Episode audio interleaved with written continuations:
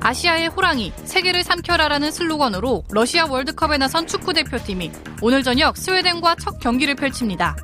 스웨덴은 국제축구연맹 피파 랭킹 24위로 57위인 우리보다 33계단이 높고 역대 전적에서도 2승 2무로 앞서 있습니다. 북유럽 특유의 높이와 힘을 가진 스웨덴 선수들을 장현수 선수를 중심으로 한 우리 수비진이 얼마나 막아내느냐가 승부를 가를 것으로 보입니다. 또 어젯밤 멕시코가 독일을 꺾는 이변을 일으켜 신태용호는 스웨덴을 잡고 승점 3점을 따내야 16강 진출에 발판을 마련할 수 있게 된 상황. 북유럽의 복병 스웨덴을 꺾고 16강 진출이란 목표를 이룰 수 있을지 지금부터 이야기 나눠보겠습니다. 이슈파이터 2부 시작하겠습니다. 오늘 여러분 저녁 9시 어디에 계실 겁니까? 혹시 광화문 시청 나갈 계획 세우셨습니까? 러시아 월드컵 축구 대표팀이 드디어 오늘 밤 스웨덴과 F조 1차전을 치르게 되죠. 전차 군단 독일이 어, 어제 멕시코에 패하는 이변이 벌어지면서 그야말로 F조의 판도가 확 바뀌게 됐다. 이런 분석도 나오는데요. 오늘 두 분의 전문가와 함께 오늘의 경기를 전망해보는 시간 마련했습니다. 한분 한 분 소개하겠습니다. 김현애 스포츠 지니어스 기자님 나오셨습니다. 어서 오십시오. 네, 안녕하세요. 네, 반갑습니다. 박찬아 KBS 해설위원님 모셨습니다. 어서 오십시오. 네, 안녕하세요. 네, 반갑습니다. 아니, 저는 깜짝 놀랐는데 독일이 FIFA 랭킹 1위죠. 네. 네, 어떻게 된 겁니까? 근데 멕시코한테 왜 진 겁니까? 그것부터 분석을 좀 해주면 좋겠습니다. 일단은 뭐 가장 단순하게 말씀을 드리자면 네. 멕시코가 생각보다 너무 잘했고 어. 예, 독일이 생각보다 너무 못했습니다. 네. 어, 그리고 저는 이제 후반 들어서 독일이 이제 총 공세를 펼칠 때 멕시코의 수비진들을 봤는데 수비진들이 굉장히 좀 처절하게 몸으로까지 막아내는 모습을 보면서 네. 아, 승리할 수 있는 충분한 능력이 있다라고 이제 좀 생각을 하게 됐는데 네. 이 로사노 선수가 결승골을 넣을 때 멕시코에서는 네. 인공 지진이 관측됐다고 하더라고요. 아, 진짜? 예, 예, 그 정도로 멕시코는 이 이야. 어, 큰 이변을 일으키면서 네. 예, 그 나라가 축제에 빠져 있습니다. 그렇군요. 박찬아 해설위원도 비슷하게 보십니까? 어떻게 보십니까? 독일은 생각보다 준비가 덜 돼 있는 모습이었고요. 너무 이게 잘한다고 오만방자 했나요? 어떻게 봐야 됩니까? 그 정도까지라고 단정 짓기는 좀 어렵지만 네. 멕시코전에 대한 준비가 아무래도 좀 부족한 모습이었고요. 선수들의 집중력이라든가 음. 네. 상황이 벌어졌을 때 그것을 극복하고 그리고 네. 음. 또 자신들의 약점이 노출됐을 때 그걸 해결하라는 의지는 확실히 부족해 보였습니다. 네. 반면에 멕시코는 이 독일과의 경기가 35년 만의 승리였거든요. 35년. 네, 역대 전적 1승 5무 5패였고 그야말로 월드컵에서도 칼을 가른 거군요. 네, 월드컵에서도 세 차례 만나서 단 한 번도 이기지 못했을 정도로 오. 그래서 이 두 팀의 대결은 이야. 독일은 이번에도 네. 멕시코는 이번에는 이 대결이었는데 네. 멕시코가 훨씬 더 준비를 많이 했고 예. 가지고 있는 것들을 모두 다 쏟아내면 서 승리할 수가 있었습니다. 네, 그렇군요. 야, 35년 만에 이런 그 명운을 건 한판 승부를 했는데 결국에는 열심히 이 칼을 간 네, 그렇죠. 멕시코가 이겼다 이렇게 볼 수 있을 것 같은데 그럼 우리도 좀 이게 전략이 바뀔 수밖에 없는 상황이 된 건가요? 이렇게 되면? 그러니까 개막하기 전부터 한국이 스웨덴을 잡고 네. 그다음에 또 멕시코와 좀 승부를 걸고 뭐 어떻게 보면 독일을 좀 거르자 이런 네, 식의 그렇죠. 좀 계산이 많았는데 네. 사실은 월드컵에서 이런 경우의 수대로 된 적이 단 한 번도 없습니다. 아 그래요? 네, 뭐 그러니까 우리가 네. 다 최선을 다해야지 누구를 뭐 잡고 누구는 거르고 이럴 수 있는 상대가 아니거든요. 네. 그래서 뭐 근데 전문가들이 그런 분석하셨을 거 아닙니까? 그렇죠. 예, 많은 분들이 왜냐하면 그게 좀 네. 가장 또 이렇게 좀 눈에, 눈에 명확히 예. 보이는 부분이기 때문에 그랬는데 예, 예. 제가 봤을 때는 뭐 그러니까 일단은 독일이 3승을 하면서 나머지 세 팀이 2위 경쟁을 할 때 우리가 좀 앞서 나가자라는 뭐 전략 자체가 나쁘진 않았지만 이미 이렇게 상황이 된 이상 네. 독일은 이제 3승을 할 수가 없잖아요. 네. 결국은 이제, 이제 혼전에 빠져들었기 때문에 우리도 이제는 뭐 어, 독일과의 승부에서 물러서면 안 되는 승부가 됐다라고 이제 평가를 하고 싶습니다. 그렇군요. 그 박찬하 해설위원도 비슷하게 보십니까? 어떻게 보십니까? 상황이 아주 안 좋아진 건 사실입니다. 상황이 안 좋아져요. 네, 상황이 안 좋아진 건 아니 지금 사실인데 응원 가려고 준비하고 계시는데. 또 한편으로는 네. 그 우리가 너무 걱정할 필요는 없다. 어. 어, 생각에 따라서는 네. 이 독일과 멕시코의 경기가 치러지기 이전과 네. 그러니까 우리가 준비하는 또 경기를 임하는 자세 자체가 바뀔 이유는 없다. 저는 이렇게 생각을 하거든요. 네. 그러니까 우리가 가장 좋았던 시나리오, 토너먼트에 올라갈 수 있는 가장 좋았던 시나리오는 첫째 독일이 2승을 하고 세 번째 경기에서 좀 선수들을 많이 바꿔서 네. 조직력이 약간 흐트러지고 집중력이 떨어지는 네. 그런 상황을 맞이하는 게 가장 좋았는데요. 네. 이 상황이 그러니까 가- 어디까지나 가정이었거든요. 그리고 독일은 주전 선수가 나서지 않는다고 하더라도 아주 강한 팀이라서 이것이 어디까지나 가정이었을 뿐이지 실제로 벌어졌을 때, 실제로 벌어진다고 하더라도 우리로서는 꽤 좀 당황스러운 상황이 펼쳐질 확률도 굉장히 높았어요. 네, 그래서 시작, 시작과 이 시작되기 전이 크게 상황은 다르지 않다 이렇게 그렇군요. 저는 보고 싶습니다. 그나저나 오늘 어떻게 해야 됩니까? 우리 스웨덴 꼭 이겨야 되는 거죠? 네, 그렇죠. 예. 예. 일단은 뭐 우리가 지금 월드컵에 나서서 지금까지 골을 넣었던 장면들을 좀 잘 복기를 해봐야 될 것 같아요. 네. 대부분이 이제 뭐 세트피스 상황을 통해서 좀 유리한 장면들을 만드는 그런 또 모습들이 많았거든요. 네. 또 특히나 이제 세- 세트피스라는 거는 이제 좀 약팀이 그래도 강팀을 상대로 좀 경기를 어, 이제 펼쳐나갈 때 이제 주로 쓰는 방식인데 저는 분명히 이제 가능하다고 봅니다. 왜냐하면 또 손흥민 선수라던가 기성용 선수라던가 정우영 선수 이런 이제 프리킥이 좋기 네. 때문에 그런 선수들을 좀 활용해서 어, 좀 세트 피스를 잘 만들어내고 그다음에 이제 뭐 뒷공간을 이제 파고드는 그런 좀 스피드 있는 움직임을 보여준다면 네. 어, 스웨덴이 저- 어, 저는 생각보다 지난번 평가전을 봤더니 네. 그렇게 잘하는 것 같지는 않, 않, 않았거든요. 오. 예, 스웨덴 역시 조금 어, 대표팀이 이제 자국에서 이제 비난을 받는 부분도 있고 좀 실망스러운 부분도 있는데 예. 우리만 지금 욕을 먹는 게 아닙니다. 예. 예, 스웨덴도 이제 좀 이렇게 궁지에 몰려 있는 상황이기 때문에 예. 저는 느낌상 네. 2010년도에 우리가 그리스전에서 굉장히 좋은 경기를 펼쳐서 승리를 거뒀는데 네. 그리스와 좀 비교해 봤을 때도 크게 다르지 않다라고 생각을 하고 있습니다. 오늘 이긴 어떻게 좀 걸고 가야죠 우리가. 그래도 이제 뭐 아직은 예. 이제 경기를 앞두고 있는 상황이기 때문에 예, 예. 응원하는 마음으로 예. 그래서 좀 이기, 이기 지 않을까라는 이기지 않을까. 예, 예, 마음을 가지고 있습니다. 근데 우리가 피파 랭킹 보면 57위고요. 그 다음에 스웨덴이 24위다. 여러 가지 전력 면에서 비교해 보면 우리가 굉장히 열세이기 때문에 승리 가능성은 현실적이지 않다. 리얼미터가 주- 여론조사까지 했더라고요. 근데 물론 국민 셋 가운데 한 명은 우리가 이길 거다. 이렇게 하지만 50%가 넘는 비율이 좀 어렵지 않냐 이런 비관론을 펴고 있습니다. 박찬하 해설위원 어떻게 보세요?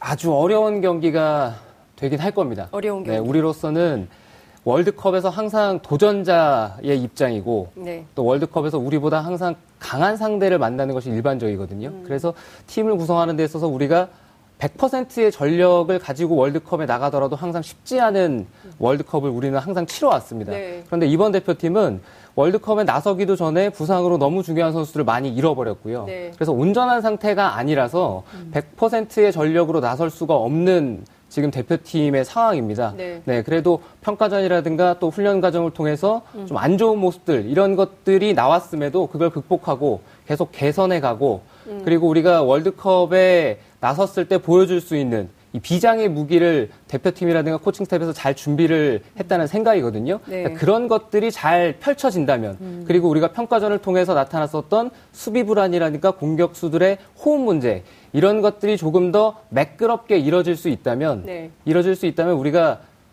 첫 경기지만 네 그리고 어렵다는 평이 많지만 네. 네. 우리가 그래도 괜찮은 성과를 거둘 수 있지 않을까 이런 기대는 있습니다. 2002년 지난번에 네. 그 이제 미국 한 언론에서 예. 어, 개막하기 전에 이제, 이제 그 설문조사를 했는데 네. 어, 조별리그 48경기 중에 네. 가장 재미있을 경기부터 이제 순, 순위를 네, 매겼거든요. 네. 꼴찌 48위가 한국 대 스웨덴전이었습니다. 예. 그만큼 외국에서는 안 됩니다. 안 됩니다. 재밌는 경기로 해야 됩니다. 네, 외국에서는 예. 이제 좀 어, 재미 없을 네. 수도 있다라고 하지만 예. 우리는 지금 뭐 재미보다 일단은 예. 어, 승패가 더 중요하잖아요. 그렇죠. 꼭 예. 이겨야죠. 예. 예. 아니 근데 사실 2002년 월드컵 때 우리가 4강 갈 줄 알았습니까? 그렇죠. 예, 예. 근데 신화가 이루어지지 않습니까? 네. 꿈은 이루어진다. 이, 이런 각오를 가지고 제가 너무 띄우는 겁니까, 여러분? 아니, 근데 저는 뭐, 이변이 없으리라는 법은 없는 거잖아요. 또 네. 우리가 너무 잘할 수 있고, 스웨덴이 또 의외로 또 너무 못할 수도 있고, 독일과 멕시코처럼 말이죠. 네. 그래서 이 분위기 계속 살려갔으면 좋겠다. 이런 말씀을 좀 드리면서, 신태용 감독이 몸부림을 치고 있다고 했어요. 앞서 이제 비장의 무기 말씀하셨는데, 우리 대표팀, 뭘로 좀 승부를 봐야 될까요, 오늘? 아직은 우리 대표팀이 어떤 것을 보여줄지 네. 예상할 수가 없습니다. 우리가 평가전을 통해서 너무 예. 혼란스러운 일정들을 보내왔고요.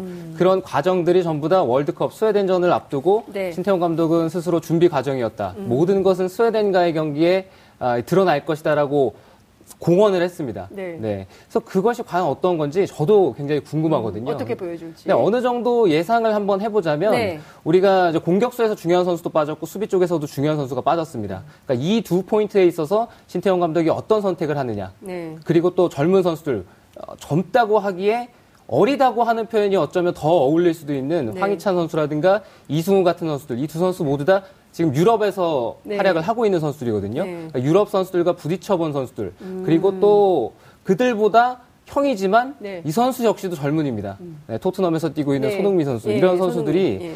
과연 유럽 선수들을 상대로 어떻게 보면 소속팀에서 아주 익숙한 상황들이거든요. 음. 네, 그들을 상대로 어떤 모습을 보여줄지. 작고 빠르고 날카로운 선수들이 아무래도 우리의 주 공격수들이고 네. 또 스웨덴의 체격 좋고 힘 좋은 선수들. 예. 그렇지만 발이 약간 느린 선수들. 이런 선수들과의 상성을 봤을 때는 예. 네, 앞서서 언급해드린 이 선수들이 좀 좋은 활약을 해야지만 우리로서도 승리에 한 발 다가갈 수가 있겠죠. 그렇군요. 저는.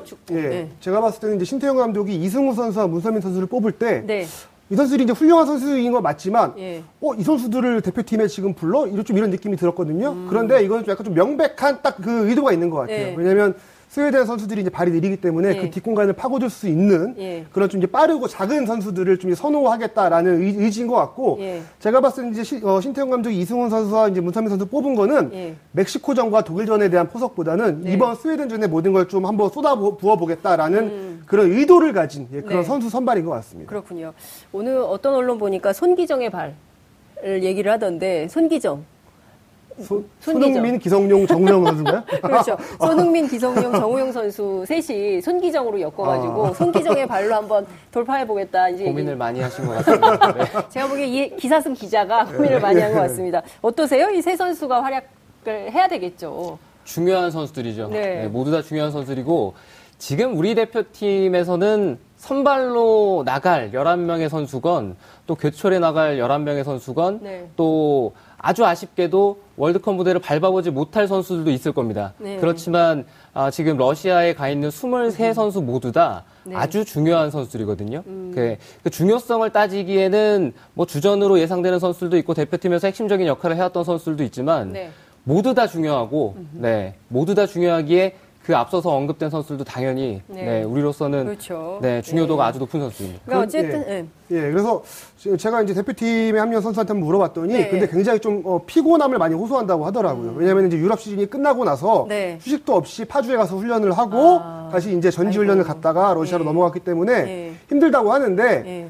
이 선수들만 힘든 건 아니잖아요. 왜냐면은 지금 다른 유럽에서 뛰고 왔던 다 뭐. 다른 나라 선수들도 마찬가지이기 때문에 예. 조금 이제 애로 사항이 있지만 이런 부분들은 이제 본인 스스로 이제 이겨내야 될 것으로 보여지고 특히나 이제 기성용 선수라던가 손흥민 선수는 이제 유럽에서 이제 어 이번 시즌을 이제 다 소화를 했기 때문에 그런 좀 체력적인 부분에 있어서는 이제 좀 고민이 적지 않을 것으로 보여집니다. 그렇군요.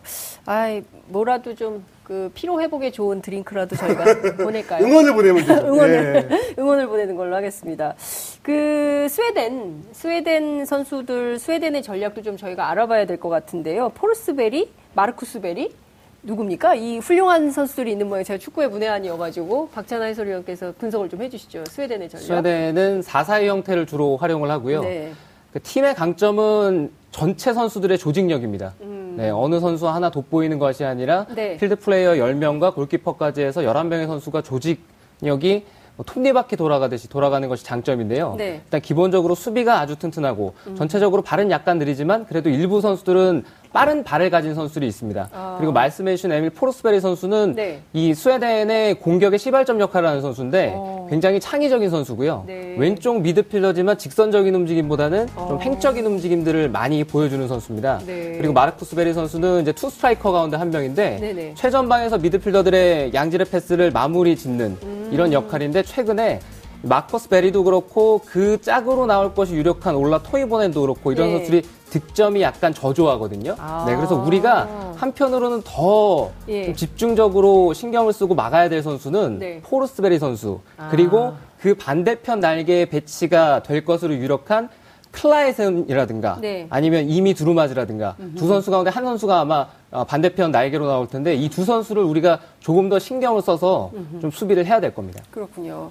네, 어쨌든 이제 지금을 보면 그 말씀 분석을 해주신 대로 스웨덴의 전력 442 전략에 맞서서 우리는 어떤 전략을 써야 될까요? 그러면 우리도 이제 4-4-2로 나올 것으로 보여집니다. 신태용. 감독이 예, 네. 그 전부터 뭐 트릭이다 이런 쪽이 논란의 발언도 있었고 우리가 많은 것을 숨겼다라고 하는데 음. 네.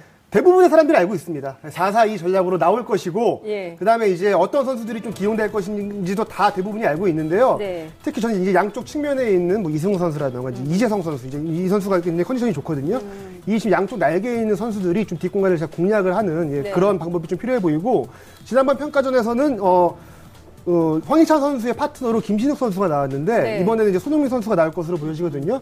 예, 이 손흥민 선수가 얼마나 이제 그 황희찬 선수와 좀 호흡을 보여줄 수 있, 을지 네. 왜냐면 지난번 경기에서 이제 두 선수가 다 좀 약간 욕심이 좀 있는 모습이 보였어요. 음. 서로 이제 좀 도움을 주면서 네. 예, 좀 연계 플레이를 통해서 경기를 풀어나가는 것이 어, 해법, 해법으로 어, 제시될 것으로 제시될 것으로 보입니다. 네. 제일 중요한 건 몇 대 몇. 경기 이 대목에서 제일 분, 저, 전문가들이 좀 그 고민을 많이 하시더라고요. 박찬하 해설위원부터 말씀하시죠. 예. 전망을 하신다면 몇 대 몇으로 어떻게 된다. 전반에 실점을 하지 않는다는 가정하에 전반에 실점을 하지 않는다. 네, 전반에 예. 실점을 하지 않는다면 대등하게 끝날 것으로 예상을 합니다. 어, 무승부로 보신다. 네. 예. 라고 말씀하시는 거죠. 우리 김 기자님은 어떻게 보세요? 아, 저는 일단 근데 두 팀 모두 예. 지금 뭐 공격 이게 좀 만족스럽지는 않아요. 네. 그래서 뭐 한 골 승부가 되지 않을까 생각을 하는데 네. 그래서 뭐 개인적인 바람으로는 좀 1대0으로 이겼으면 좋겠고 일 그리고 대 예, 영. 이왕이면 네. 우리가 16강에 대한 좀 유리한 고지를 점령하기 위해서는 다득점이 필요하긴 합니다. 그래서 개인적인 희망은 2대0 음. 이대요. 예. 알겠습니다. 제가 오늘 경기 끝난 다음에 두 분께 문자 보내겠습니다. 누가 맞았는지. 자, 근데 지금 제일 중요한 건 선수들을 향한 응원 같습니다. 그래서 두 분 전문가들께서 우리 선수들을 향해서 제가 30초씩 시간 드리겠습니다. 어, 영상 편지 띄우시겠습니다. 박찬하 해설위원부터 하시죠. 예. 어떤 전략으로 어떻게 하시면 좋겠다. 응원 편지. 그러니까 월드컵이라는 선택받은 무대에 초대된 선수들이니까요. 부담 갖지 말고 그러니까 이기는 걸 너무 우리 국민들이 좋아한다. 일각에선 이런 얘기들도 있지만 이기는 건 모두 다 중요합니다. 하지만 이기지 않더라도 성적이 설사 좋지 않더라도 우리는 언제든지 이 박수 칠 준비가 되어 있으니까 부담 갖지 말고 긴장하지 말고 다치지 말고 가지고 있는 거 다 꺼내 보이고 네, 성적까지 뒤따라오면은 뭐 더할 나위 없이 좋고요. 그렇게 편안하게 월드컵 즐기고 왔으면 좋겠습니다. 어, 저기 학교 선생님 같으세요. 네. 수능을 앞두고 예, 있는, 수능을 예, 앞두고 네. 있는 학생들에게 예, 영상 편지를 띄우셨습니다. 네. 네. 김현애 기자님 하시죠. 아, 저는 얼마 전에 제가 그 70년대 대표팀 선수 생활을 했던 김재한 선수를 만난 적이 있는데 이 선수가 월드컵을 두 번이나 도전했는데 월드컵 한 번도 못 나갔습니다. 아이고. 예, 그리고 이제 얼마 전에 또 이제 다- 다른 선수인데 김영광 선수를 인터뷰했는데 이 선수는 월드컵을 두 번 나갔는데 단 1분도 못 뛰었습니다. 그래서 이런 선수들한테 이야기를 들어보니까 월드컵이 정말 뭐 노- 노력도 필요하지만 행운도 필요한 무대라고 하더라고요. 그리고 전 세계에 있는 모든 축구 선수들이 다 한 번씩은 나가고 싶어 하는 무대인데 이 무대에 나갔으니까 정말 후회 없이 정말 열심히 뛰었으면 좋겠습니다. 네, 아유, 진짜 훌륭한 말씀이신 것 같아요. 후회 없이 한, 한판승, 피곤하긴 하더라도 언제 네. 또 월드컵 뛰어보겠습니까? 그렇죠. 인생의 마지막 기회라고 생각하고 또 대통령께서도 현지에서 예, 응원을 하신다고 하니까 제가 보기에는 우리 선수들 더 힘을 내서 열심히 그동안 쌓아온 기량을 모두 펼치셨으면 좋겠다. 저도 응원 드리겠습니다. 오늘 말씀 여기까지 듣죠. 고맙습니다. 네, 감사합니다. 여러분들께서는 지금 생방송으로 진행하는 장윤선의 이슈파이터와 함께하고 계십니다. 오늘 방송 좋았나요? 방송에 대한 응원 이렇게 표현해주세요. 다운로드하기, 댓글 달기, 구독하기, 하트 주기. 더 좋은 방송을 위해 응원해주세요. 다운로드하기, 댓글 달기, 구독하기, 하트 주기. 기억하셨죠?